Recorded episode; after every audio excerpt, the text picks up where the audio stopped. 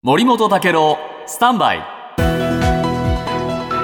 長官読み比べです、ロシアの侵攻が続くウクライナ、えー東部ドネツク州のおバムフート。おバフムート、えーここはね戦闘が最もお激しいところなんですね、で今日朝日新聞その前線がどのような状況かを、えー生々しく伝えていますが、えー去年の末頃からロシア軍が激しい攻勢を開始したんですね。で、ワグネルが攻撃の中心を担って、えー刑務所で勧誘した受刑者をほとんど訓練をしないまま前線に投入して、損失を顧みない激しい消耗戦を展開している。えーえロシア軍がやっているのは街の制圧ではなくて単なる破壊だと、えーウクライナの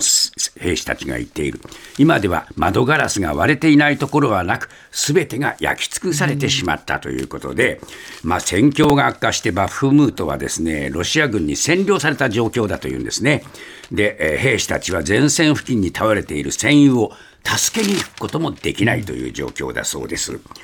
ところが、日本経済新聞ではですね、そのワグネルの創始者、ブリゴジン氏がですね、これ、えーロシアの軍事情報専門のインターネットメディアのインタビューに答えて、えー弾薬が補給されなければおそらく部隊を撤退することになるだろうと言っているというんですね。状況が悪いと。おそらくこれはね、窮状を訴えて弾薬を早く出せという要求なんだそうですが、